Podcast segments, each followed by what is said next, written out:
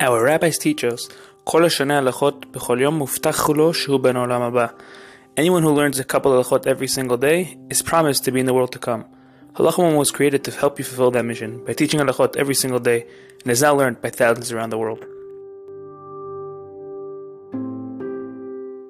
Welcome to Halacha Moment. Today's Halacha Moment is dedicated for the Fashem of Chana Batzima Feiga. May Kadosh Baruch grant her with the Fashem of Bekov Men. Today we'll be discussing what should one learn on Shavuot night. What should a Sephardic student in an Ashkenaz yeshiva do if the yeshiva is not reading the Tikkun?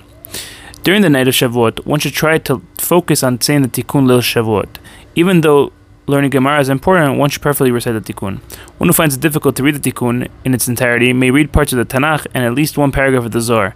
Then he may continue to learn Gemara or Sefer Mitzvot of the Rambam for the remainder of the night or whatever his heart desires.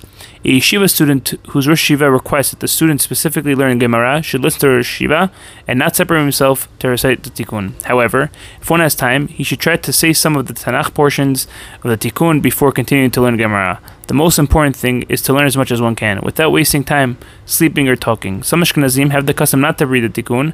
One follow one's custom. Have a great day. If you enjoyed this halacha moment and would like to help us spread Torah to thousands throughout the world, please consider dedicating a future halacha moment by visiting halachamoment.com forward slash donate or by WhatsApping 305 707 7259.